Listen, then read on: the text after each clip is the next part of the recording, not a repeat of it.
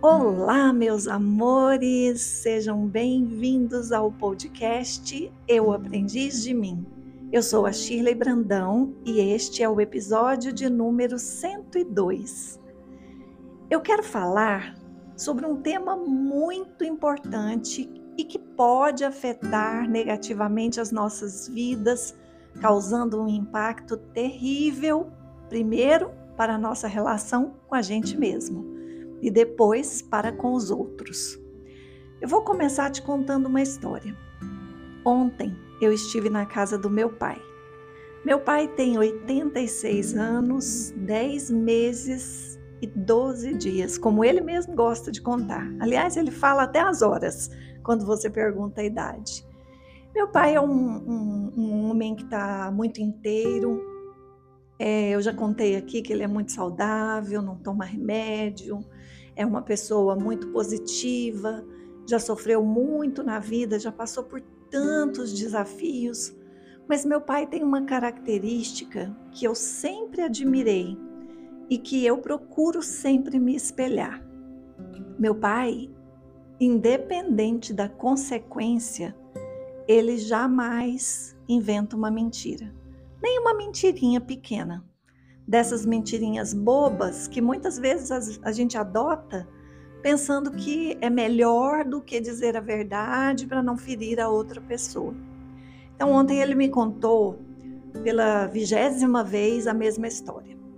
Primeiro, quero dizer que os nossos idosos, talvez você conheça alguém assim, eles tendem a contar as mesmas histórias. E ao invés da gente ficar chateado ou falar, pai, você já falou isso. A gente precisa ter paciência, porque para eles é tão importante, às vezes, contar aquela história, eles nem se lembram que contou ela para você, mas é algo da vida deles que é importante. E um dia eu tomei a decisão de, ao invés de me irritar por, por estar ouvindo por diversas vezes a mesma história, eu já até contei isso aqui eu tomei a decisão de escutar, trazendo, tirando um novo aprendizado.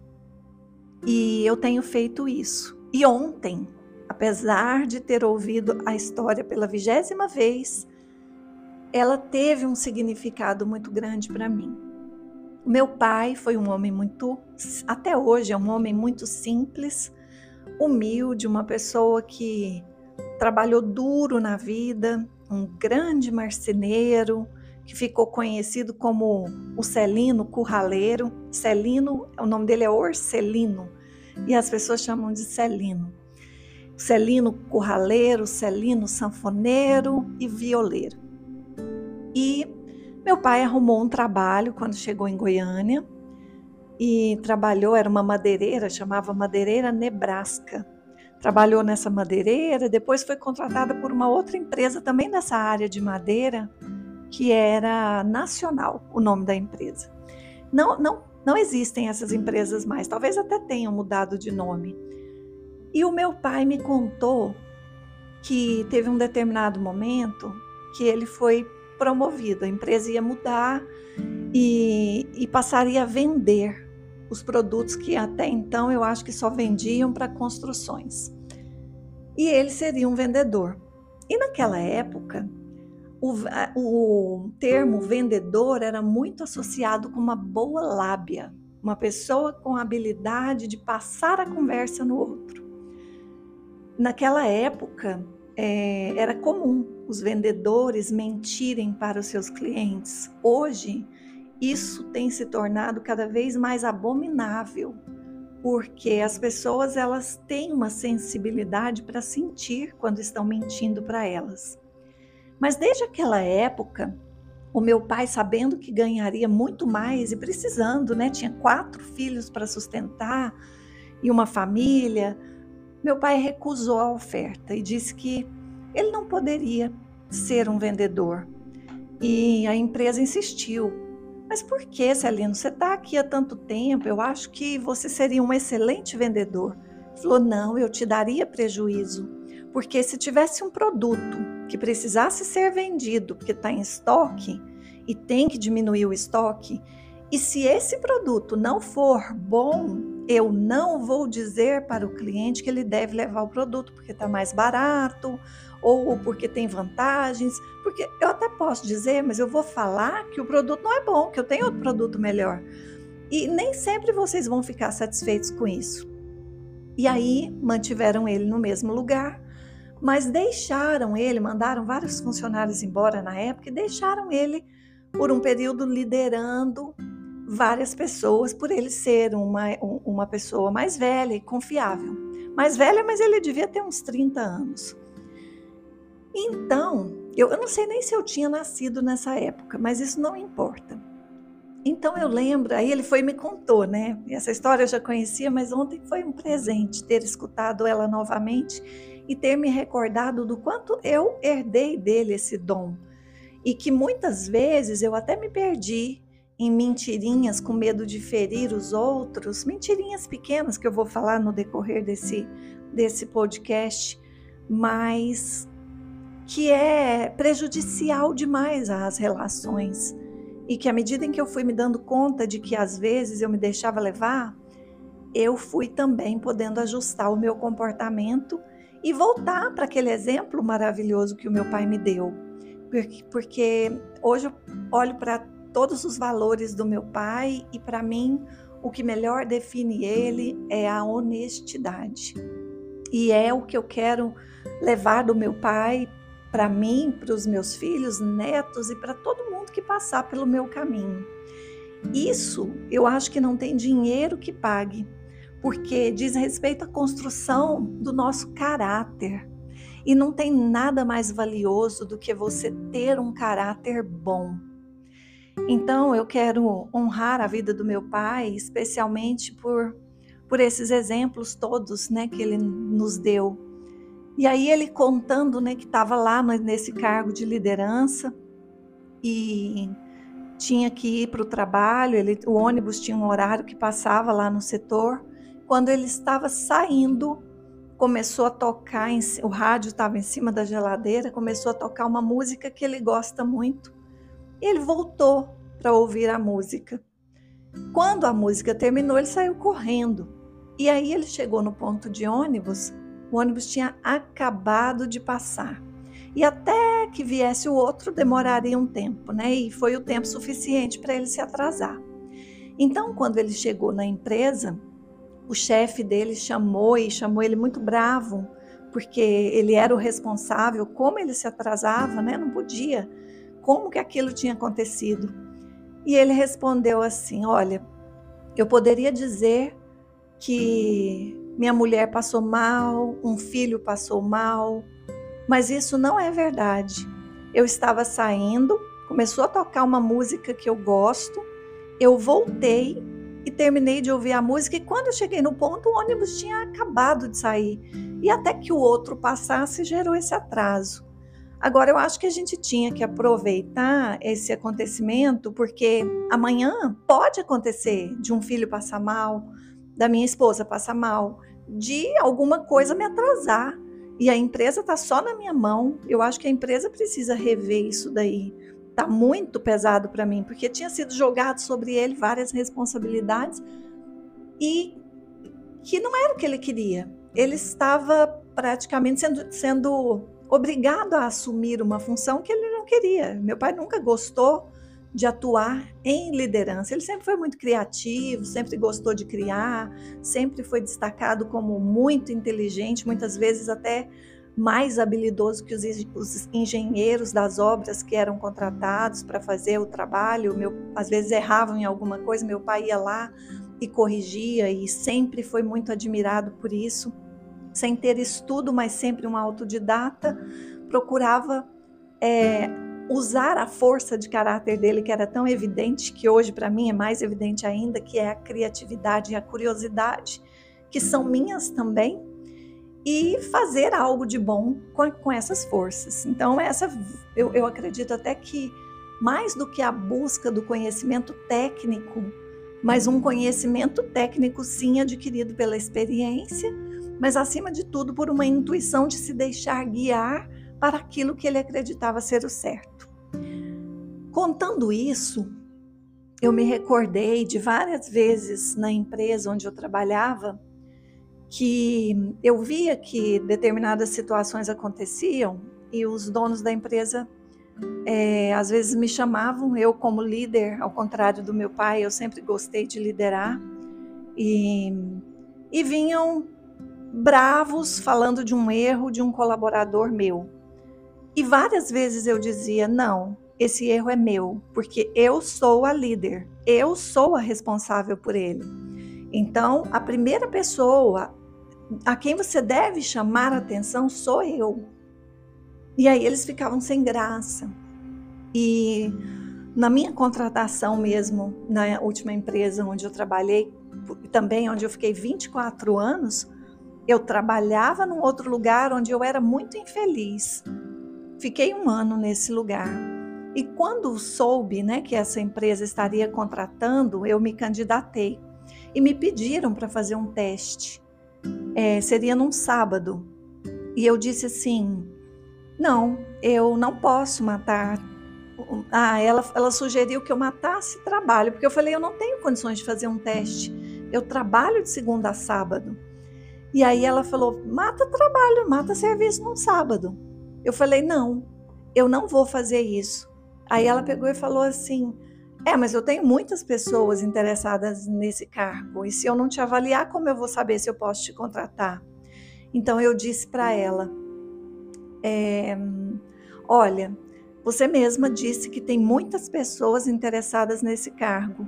Eu sou mãe solo, na época a gente falava mãe solteira mesmo, né? Eu sou mãe solteira, tenho um menino com menos de um ano para criar, preciso ajudar nas despesas de casa e conto cada centavo que ganho para pagar o básico para sustentar minha família. Quem está correndo mais risco sou eu. Se você me contratar sem o teste e não gostar de mim, você tem uma fila de pessoas atrás de mim esperando para ocupar a vaga, enquanto que eu tenho que procurar outra oportunidade. Então, de nós dois, de nós duas aqui, quem está correndo mais risco sou eu. E eu não vou mentir, porque ela falou: avisa, fala que você está doente. Falei, não, eu não vou mentir. Se eu tiver que mentir, eu vou perder essa oportunidade que você está me oferecendo. E falei isso com muita dor no coração, porque eu sofria muito naquele trabalho e eu queria demais aquela oportunidade.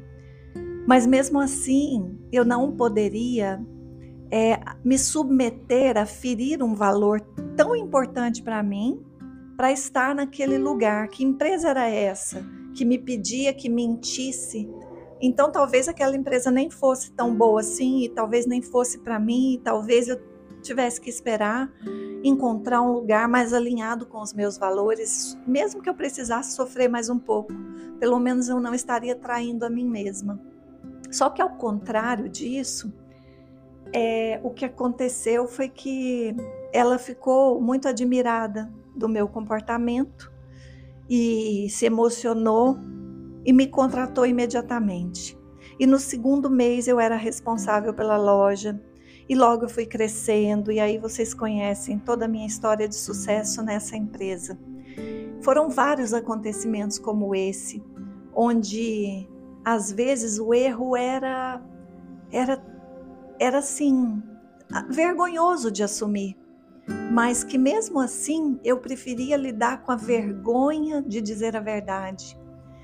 E ontem, escutando meu pai, eu pude refletir o quanto o exemplo arrasta mesmo, porque o meu pai, é claro que ele falava da importância de sermos honestos, mas principalmente em relação a não tirar a, as, o que é do outro, nunca pegar nada de ninguém sem permissão. Mas o meu pai, ele ele demonstrava nos seus atos o quanto a honestidade vai além de pegar o que é do outro ou não. A honestidade vai além de ser íntegro consigo mesmo. E aí, por que, que eu estou falando sobre esse tema? Né? E por que, que eu estou dizendo que ele é tão importante? Muitas pessoas têm o hábito de mentir, já acostumou, com principalmente as mentirinhas que parecem inofensivas. Existem comportamentos de mentira, por exemplo, que são provenientes de transtornos psicológicos, como personalidade border, border, bordela, bor, eu falo que eu não edito, né? Então tá. Borderline. Custou sair porque tem dois R's. Ou transtorno de personalidade narcisista, ou transtorno de ansiedade social, ou transtorno de personalidade antissocial, mas muitas vezes não é uma característica tão mais séria que leva uma pessoa a mentir. E aí, para mim, é que está o grande perigo, porque onde tem uma patologia, tem uma doença, né? E, e cabe um tratamento. Mas muitas vezes as pessoas mentem não porque tem essas patologias que eu citei aqui, mas porque tem medo, medo de serem rejeitadas, medo de serem punidas, ou porque desejam obter vantagem, ou porque querem impressionar alguém, ou porque querem proteger a própria imagem, querem evitar conflitos. São vários os motivos que levam as pessoas a caírem nas pequenas mentirinhas. E aí, eu, eu tenho é, me observado muito em relação a esse aspecto. E, e aí vivi ontem mesmo, depois que visitei meu pai, eu fui visitar minha sobrinha Ana Carolina, que fez aniversário. E ela tinha convidado para um encontro entre amigos num barzinho no período da tarde. E eu tinha me preparado para ir. Nossa, eu amo demais essa menina e celebrar com ela deixa o meu coração muito feliz mas eu acordei e eu não senti vontade. Eu acordei assim, ai meu Deus, eu amo tanto a Carol, mas eu não tô com vontade de ir para um barzinho de barulho, de muita gente falando. Eu tava ontem com mais vontade de me recolher. Eu falei, bom, mas ela é minha sobrinha, eu vou na casa dela de manhã, vou dar um abraço nela e vou explicar para ela. E ao invés de dizer qualquer mentirinha, que muitas vezes as pessoas fazem porque acham que é mais fácil. Eu olhei para ela e falei exatamente o que eu estou contando para vocês. Eu falei, eu amo tanto você e eu tô tão feliz em celebrar esse dia com você, mas eu não tô com vontade de ir no seu evento porque eu, tô cansada de barulho. Eu, eu tinha saído um dia anterior com duas amigas queridas, tinha ido almoçar e no barzinho onde a gente foi, estava tocando samba, estava muito gostoso. Mas isso me cansa se, se for constante. É, é, até uma questão que eu tenho me trabalhado, porque nesse movimento de buscar a espiritualidade, de estudar o Vedanta, né, que eu tenho estudado muito, eu, eu sei da importância de estar com outras pessoas. A espiritualidade não é a gente se isolar do mundo mas estar no mundo e aprender com cada situação. Mas ali naquele momento, eu sentia que eu precisava me recolher realmente. E aí falei a verdade para ela. E eu tenho certeza que ela ficou feliz com a minha ida na casa dela. Eu tenho certeza que ela compreendeu, porque a verdade ela é muito fácil de ser compreendida. Então, Muitas vezes a gente diz uma coisa que não é verdade e ela é inofensiva, mas a energia da mentira, ela é muito negativa, ela é muito ruim.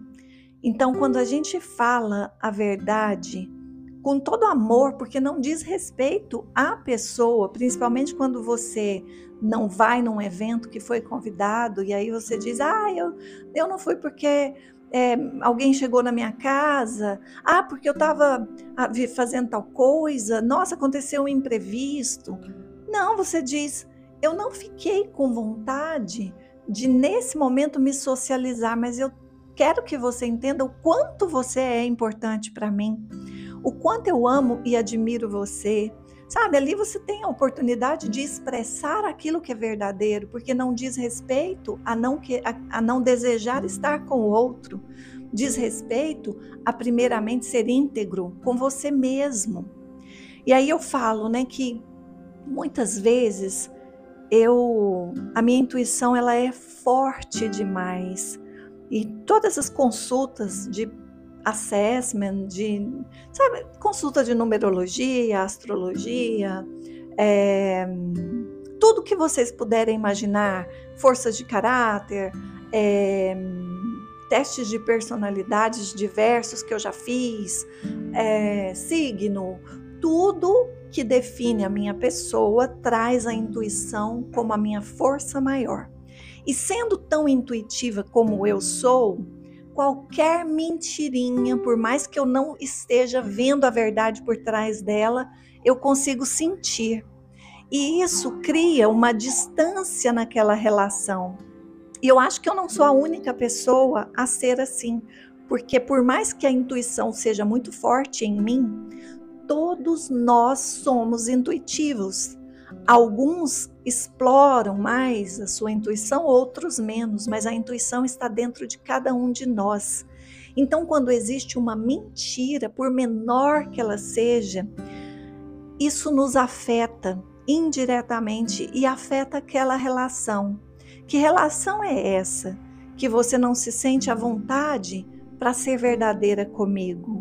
Que nível de relacionamento é esse? O que sustenta a nossa relação a ponto de você precisar mentir para mim? Ou o que sustenta a nossa relação a ponto de eu precisar mentir para você? Isso não sustenta a relação. A mentira ela rompe esse ciclo bonito de amizade, essa coisa bonita que foi ou que está sendo construída enquanto que a verdade ela é sempre transparente. Então eu falo muito que uma verdade, por mais dolorida que ela seja, ela é infinitamente maior do que qualquer mentirinha, por mais bonita que seja. Ela é infinitamente mais valiosa. Então, meus amores, eu vim aqui dividir essa história do meu pai e também trazer todas essas lembranças da minha vida, compartilhar sobre como eu tenho escolhido viver e, e muitas vezes eu me perdi em pequenas mentirinhas. E mesmo sendo assim, né, mesmo tendo essa característica tão forte herdada do meu pai, mas muitas vezes, principalmente impulsionada pela minha carência e medo de rejeição, eu também já inventei pequenas desculpas.